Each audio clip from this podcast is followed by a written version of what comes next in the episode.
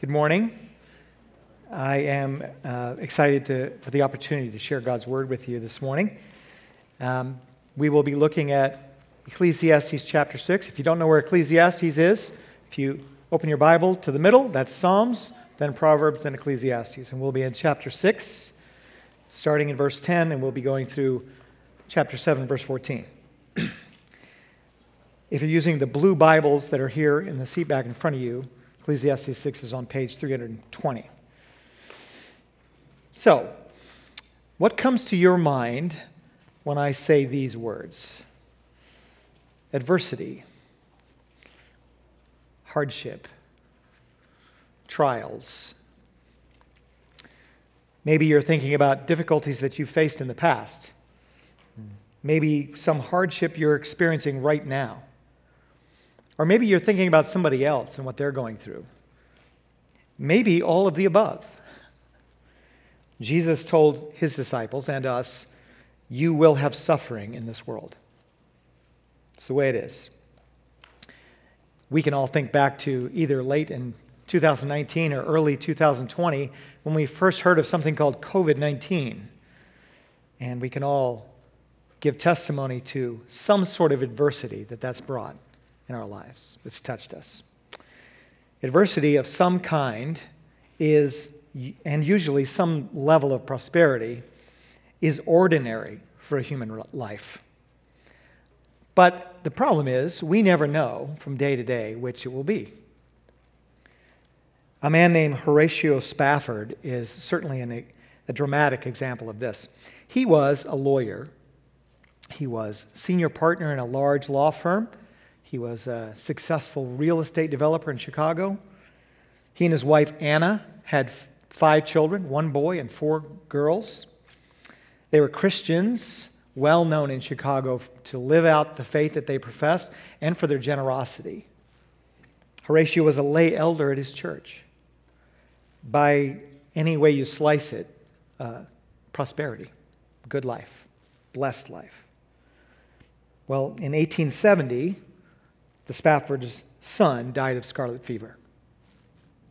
A year later, the Great Fire of Chicago annihilated most of the city, wiping out much of the Spafford's wealth. Two years after the fire, the family planned a trip to England. Business affairs kept Spafford from joining his family as they sailed for England. He planned to join them later while crossing the Atlantic, their ship was struck by another vessel and sank, killing 226 people, including all four of the Spafford's daughters. Adversity out of nowhere. I share this story with you not so you'll say to yourself, wow, my trials are nothing compared to that family. I guess I should just suck it up. No, that's not the point. Or if you're in a different situation, you might be thinking, wow, how is it fair that I've never had to face that kind of adversity? That's not the point either. The point is, all of us, either we have or we're going to face adversity. And all of us tend to struggle with how to handle it well. If we're honest with ourselves, our first response to adversity is usually not great. So, how should we respond when things go wrong? For that matter, how should we respond when things go well? These are the topics that the author of Ecclesiastes, whom we've been calling the preacher, turns to in this passage. He begins his instruction for us about adversity and prosperity by reminding us of the reality of the situation we live in here under the sun. Let's read Ecclesiastes 6, 10, verses 10 and 11 together. He says there, Whatever has come to be has already been named, and it is known what man is, and that he is not able to dispute with one stronger than he. The more words, the more vanity. What is the advantage to man? The idea of something being named carries with it the idea, it means that it has been set um, and by the one naming it, and he has established authority over it. So, in Genesis 1, we see God naming the earth, naming the sky, the seas. Not only speaking them into existence, but defining them and establishing his authority over the way they are. In Genesis 2, we see Adam naming the creatures that God had created, defining them and establishing his authority over them as God's agent on earth.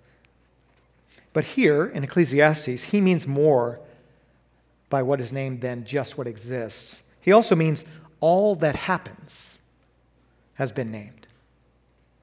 This means that whatever's happened and whatever's going to happen is set. The second thing the preacher reminds us of is that it's already known what man is. And what is man? He's mortal, he's weak, he's limited. His life is a vapor. How could a creature such as this dispute with one stronger than him, God? The word dispute carries the idea of bringing a lawsuit against someone. Job 9, in Job 9, Job rightly says of God, For he is not a man as I am, that I might answer him, that we should come to trial together. He's right. Because that's true, the more words, the more vanity. Debating God about the way things are is pointless. We can't change what God has ordained to be, good times or bad. And so we're in no position to argue with him about it.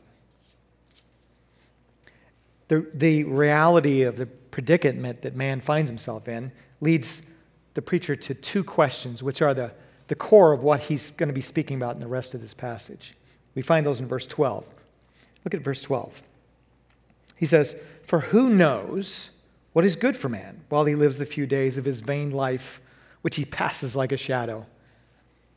For who can tell man what will be after him under the sun? So, the core of the two questions is what is good for us? And what will happen after us? The preacher addresses these questions in the rest of this passage. The answer to the first question, what is good for us, he addresses in the form of Proverbs in verses 1 through 12. Now, Proverbs are short, pithy, memorable nuggets of wisdom. We have a whole book of the Bible that's just Proverbs. And here, he uses this genre of literature to address that problem, address that issue. What's good for us? These Proverbs we could consider better than Proverbs the, this section uses the word good or better, the Hebrew word for good or better, which is actually the same word. This, this passage, verse 12, 1 through 12, uses that nine times. Closer to the Hebrew might be the word gooder, but we don't have that word. So we use better than. So these proverbs are saying this thing is better than this thing. It's not saying this thing is good and this thing is bad. It's saying relatively. This is good. This is more good. Gooder. This is gooder.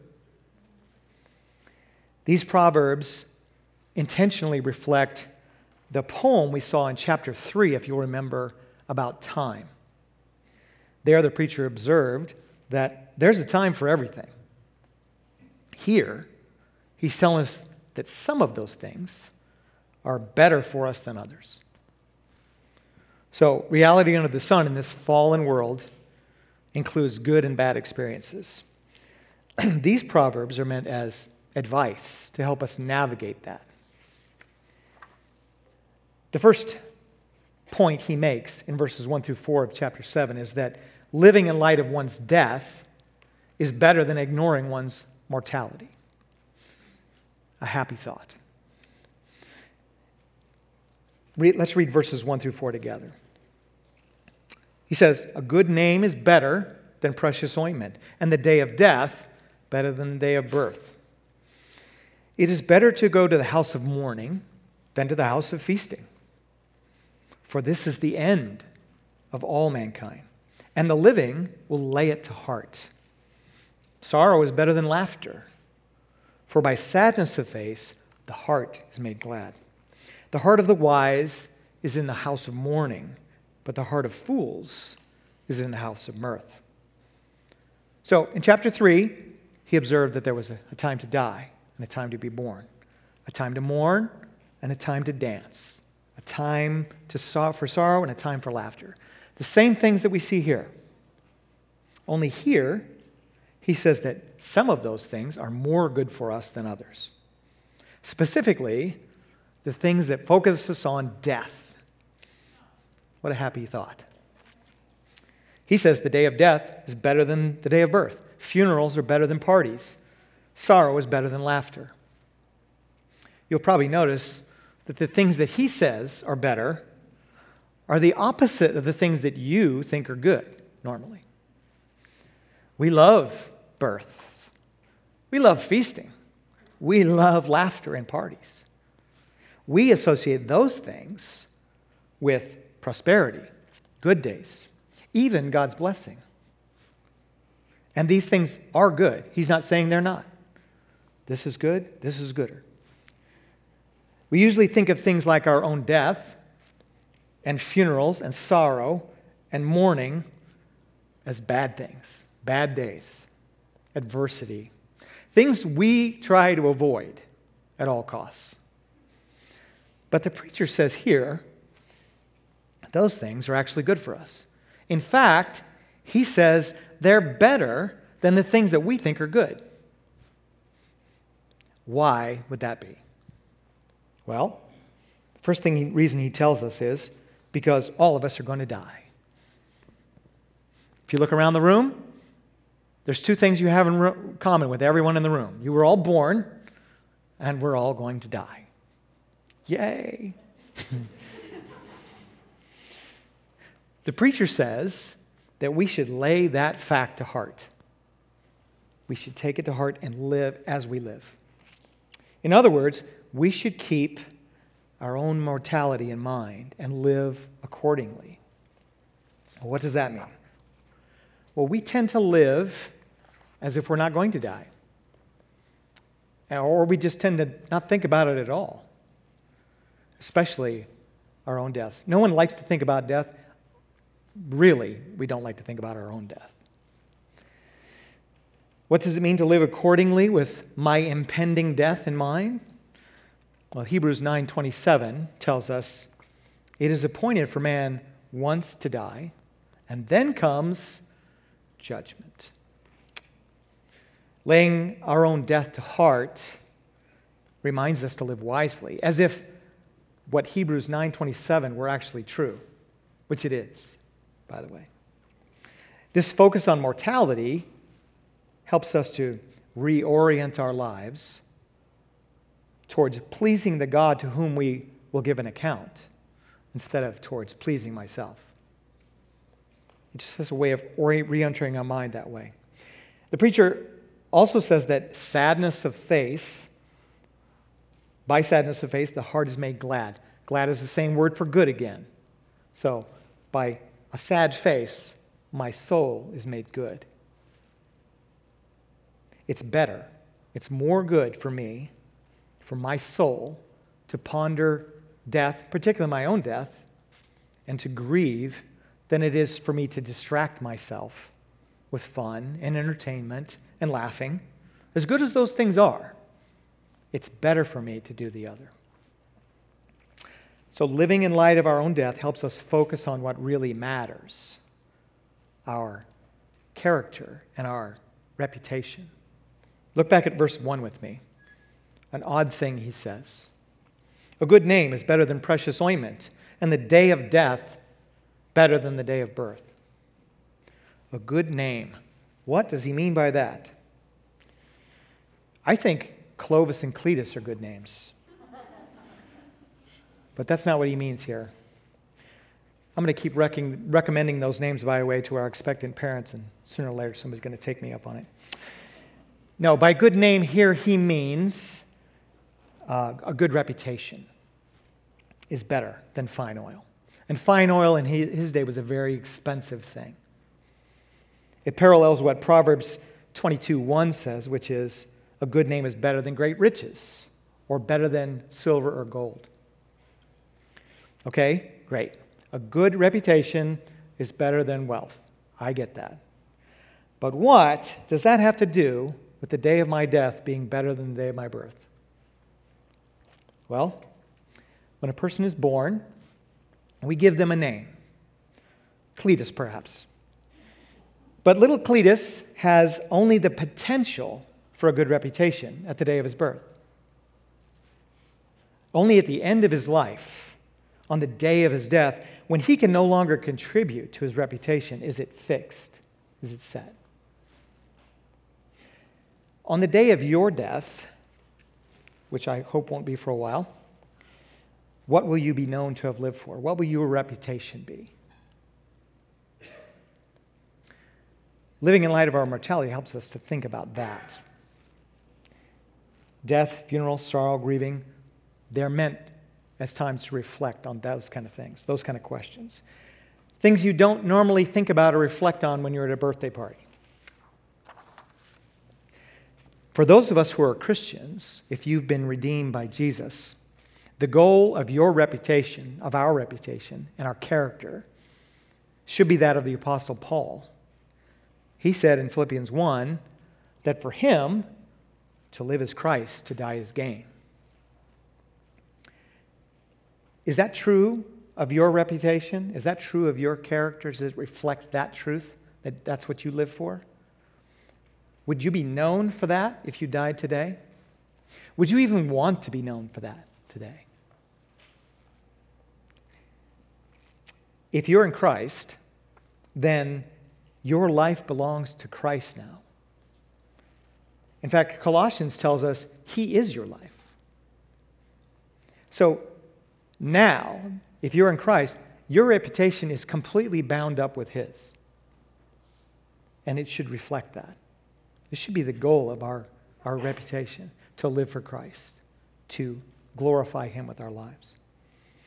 if you're here today and you don't know Jesus, you're not living a life with God, you also have a reputation. Whatever good reputation you're attempting to build on, hoping to build for yourself apart from God, it's questionable. Because Ecclesiastes has already told us that everything in this world that you might build your character and your reputation on is vanity because it can't last into eternity. Without God to infuse your life with eternal meaning, you're just chasing the wind. This morning, through the words of Ecclesiastes, God may be calling you to live a life that has eternal meaning the life that humans were actually created for, which is to glorify God and enjoy Him forever. That life is possible for you if you'll trust Christ and follow Him as your Lord. If you want to know more about what that means, uh, talk to me or almost anyone in the room. We'd love to tell you more about what it means to follow Jesus. So, life under the sun is short, death is certain live with the end in mind. In verses 5 through 10, he moves on to another comparison, another better than section. He says, Wisdom is better than folly. Look at it with me, verses 5 through 10. It's better for a man to hear the rebuke of the wise than to hear the song of fools. For as the crackling of thorns under a pot, so is the laughter of the fools. This also is vanity. Surely oppression drives the wise into madness, and a bribe corrupts the heart. Better is the end of a thing than its beginning, and the patient in spirit is better than the proud in spirit. Be not quick in your spirit to become angry, for anger lodges in the heart of fools.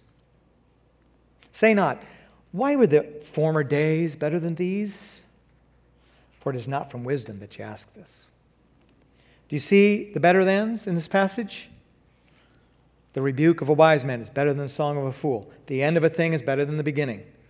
A patient spirit is better than a proud spirit. Being content with the present is better than longing for the past. The preacher is telling us that wisdom has advantage over not having wisdom.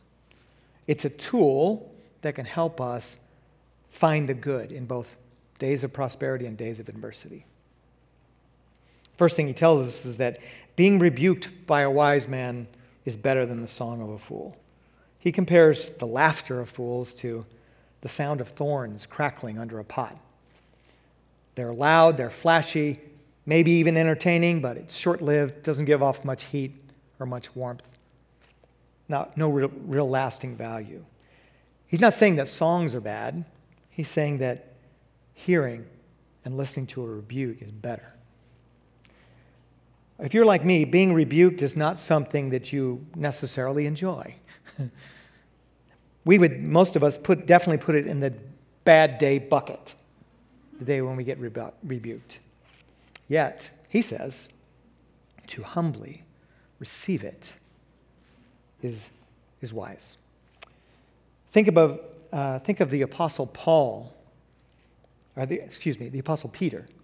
How many times do we see him being rebuked in the New Testament? Jesus rebuked him, Paul rebuked him. Each time, though, he was rebuked, he listened. He humbly received it, he learned from it, and he grew. Do you have someone right now in your life that you consider wise, that you could hear and actually accept a rebuke from? Someone you know cares about you so much that they'll tell you when you're off track.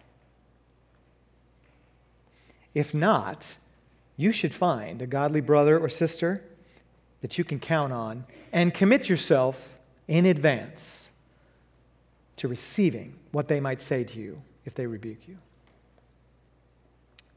If you're a member of Church on Mill, one of the reasons that God has you here is that that person is probably in the room. Someone who can help you stay on track as you follow Jesus, someone who can wisely rebuke you. And He has you here so that you can be that person for somebody else. To use the wisdom that God gives you to rebuke me when I'm out of line.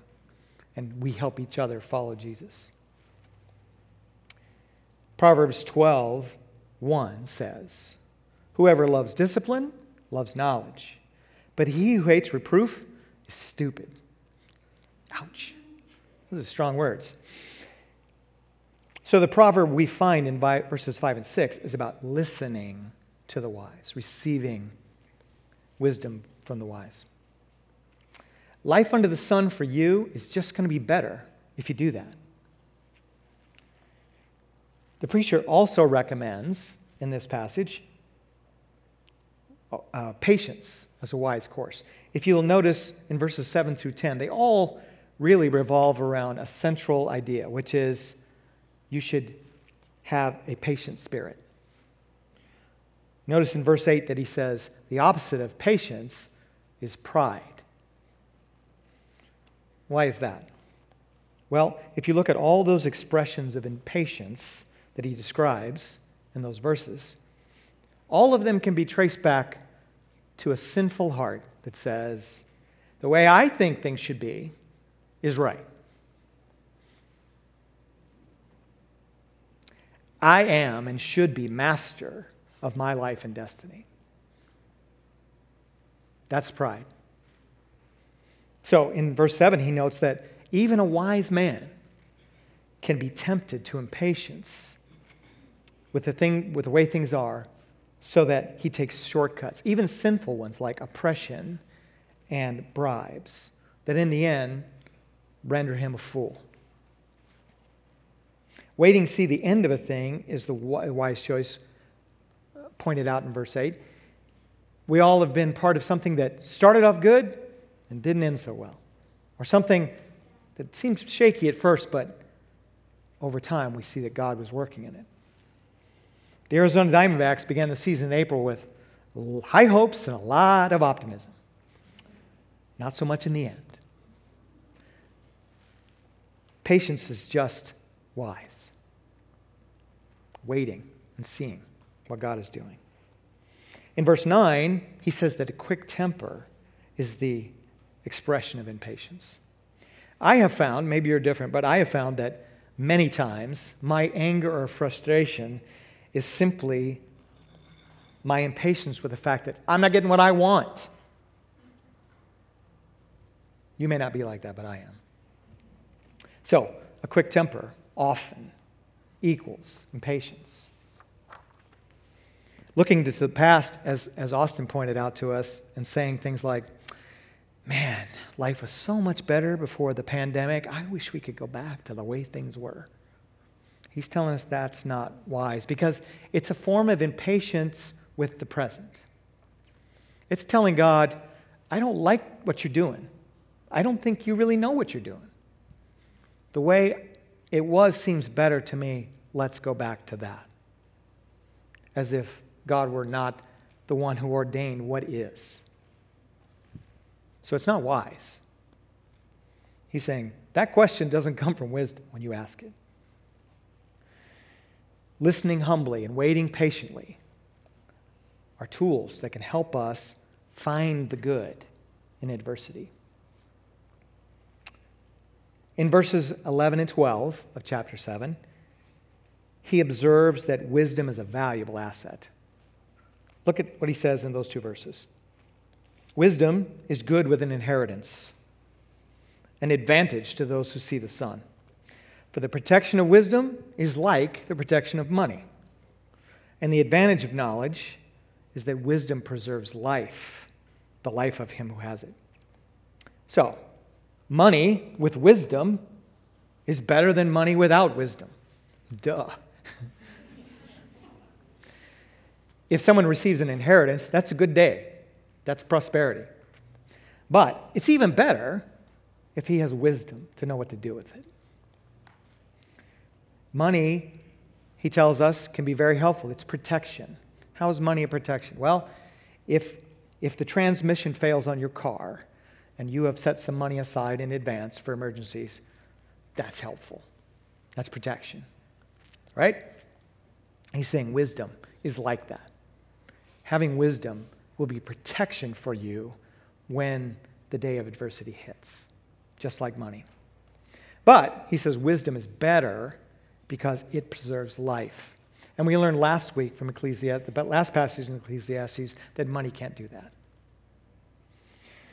Well, in an attempt to answer the question, what is good for us, the preacher has given us some practical advice about things that are better for us than other things. You might notice, however, that anyone, even people who don't know God, or even people who don't believe there is a God, could follow this advice and their life would be better. I think that's true.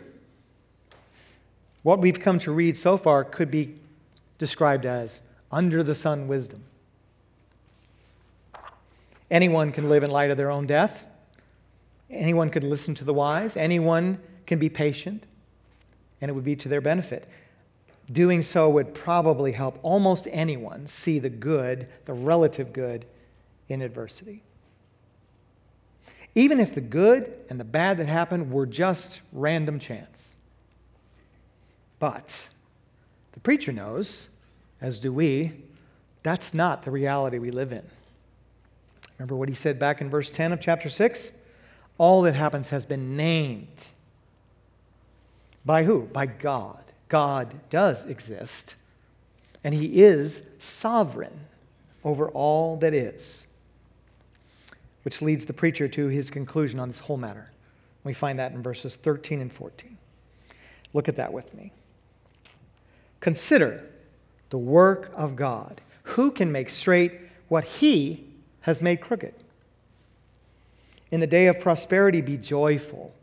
In the day of adversity, consider God has made the one as well as the other, so that man may not find out anything that will be after him. The Hebrew word for consider here is the same word sometimes translated elsewhere as look or behold. After all his this is better than that advice, the preacher says, okay, now, let's look at your life again at your situation, at your adversity. Let's look at that diagnosis that financial difficulty, that troubled relationship, that loss that you've suffered, that hurt, that disappointment. Behold the work of God. Who can make straight what he has made crooked? We tend to think that if God loves me, he's going to make my life straight and easy. And we tend to think, we tend to see the problems in our life as detours from the good plan that God surely must have for me. And so we want to get through those as quickly as possible so we can get back on course with the good stuff. The problem is, the crooked parts of my life are the plan, at least part of it. Why is this important for us to get? So that we can see, we can look for the God that, we can look for the good that God wants us to find when adversity comes. The preacher says in verse 12 that both good days of prosperity and bad days of adversity are for a specific purpose. Do you see what it is in that last verse? He says, These things come so that man may not find out what will be after him. In answer to the question of chapter 6, verse 12, who can tell what will come after a man? The preacher says, God Get this God has intentionally made life unpredictable and erratic, good and bad coming seemingly at random, so that we won't know what's coming next. The answer to the question from 612 is you're not supposed to know what comes next. Why in the world would God want it to be that way? So that Mike will choose to walk by faith in Him the only one who knows what's good for me, the only one who knows what's coming next.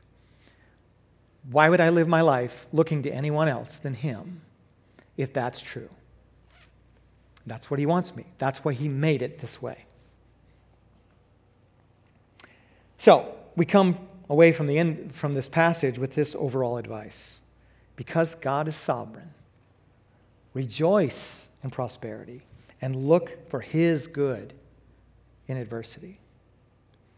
We can rejoice when prosperity comes because we know it's a gift from Him. And we can thank Him and rejoice in it. And then we can look for the good in adversity, not only because He's sovereign, but because He's good. This godly wisdom is useful for us in this fallen, sinful world, no doubt. But things have changed a little bit since he wrote this. Not the situation we're in, we're still faced with adversity and prosperity, and we still are powerless to do anything about it. But what's different? Well, Jesus has come, and he changes everything. Changes the whole game. Now we can look back on the truths of Ecclesiastes in light of his life, death, and resurrection. Now, when we look and say the day of our death is better, if we're in Christ, it's better for a whole different reason. Let me give you an example. Ecclesiastes 3 says there's a time for mourning. Plain simple. Chapter 7 tells us more than that, mourning is better for us. But for those who have been redeemed, who are in Christ, Jesus tells us in Matthew 5 Blessed are those who mourn, for they shall be comforted. The truth in Ecclesiastes remains, but it's been amplified to a new truth. You see, when we put our hope in Christ, His Holy Spirit comes into us not only to comfort and guide, but to work to transform us into the image of Christ, to make us Christ like. Look at what Romans 8 28 says. And we know, we know that those who love God, for those who love God, all things work together for good, for those who are called according to his purpose. Notice he says, for those who are called according to his purpose. Paul is talking about those who have been redeemed in Christ. It's those who are Christ followers who can be certain, Paul says, that God is working all things together for good. What is the good he's working for? Our sanctification. As Christians, we look for the good in adversity, but more than that, we are confident that God is using every good thing and every trial in our life to give us opportunity to trust Him more, to be obedient as He transforms us from the inside out into what we are called to be. And so, what James writes in James chapter 1 is in agreement with Ecclesiastes and at the same time magnifies the truth in Christ. Listen to what James says Count it all joy, my brothers, when you meet trials of various kinds, for you know that the testing of your faith produces steadfastness. And let steadfastness have its full effect, that you may be perfect and complete, lacking nothing. That is the goal of our life in Christ. He is, make, he is perfecting us in Christ through everything that happens. Let's return to Horatio Spafford for a moment. If you remember, we talked about him at the beginning. I didn't tell you earlier how he responded to his adversity. When he received word that his wife Anna was the sole survivor of that disaster at sea, he sailed immediately to join her in England. On his voyage across the Atlantic, as he looked out over the same stretch of ocean where his daughters drowned,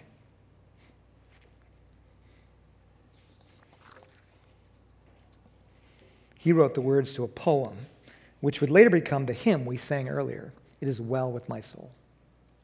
Let's listen again to his words. When peace, like a river, attendeth my soul, my way, when sorrows like sea billows roll, he, he knew what that was. Whatever my lot, thou hast taught me to say, It is well it is well with my soul. So, how did Horatio Spafford respond to adversity?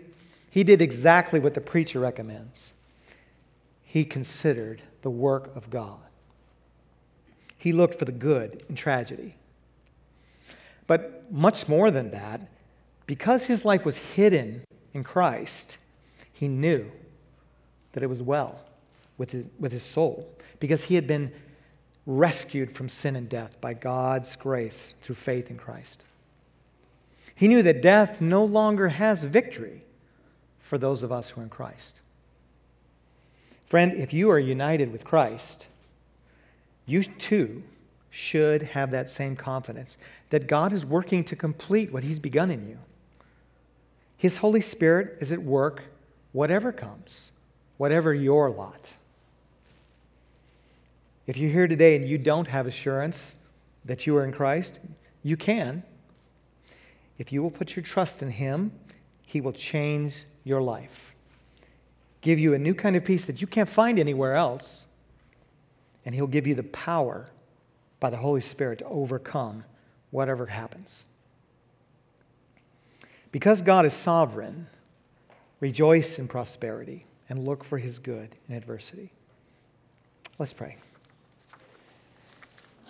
Father, we thank you for your words to us through Ecclesiastes. Thank you for the wise counsel that he gives. And we thank you, Lord, for Jesus Christ and the way we see things now in him that are even more wonderful than the truth that was known. The mystery of Christ has been revealed, and it amplifies all that we read in Scripture. Father, help us to walk wisely. Help us to to live in light of our own death, to be patient, to listen to the wise. And Lord, help us when adversity comes to consider your work. Help us to find the good in adversity. We ask this in Christ's name. Amen. Amen. Would you join me in thanking Mike for preaching today?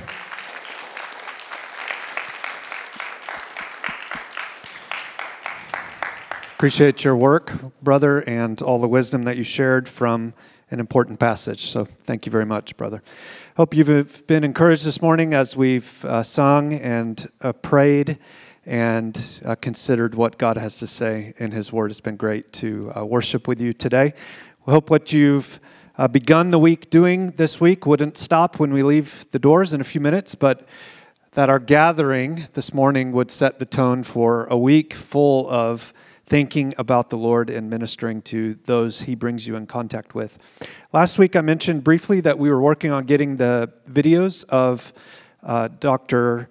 Uh, Don Whitney's messages from the conference up, and those uh, are now up on YouTube. So, this is the only time I'll ever tell you this. If you want to pull out your phone and uh, subscribe to Church on Mills YouTube channel, then you'll find them um, there as a group and would commend especially that Friday night to you from uh, two weeks.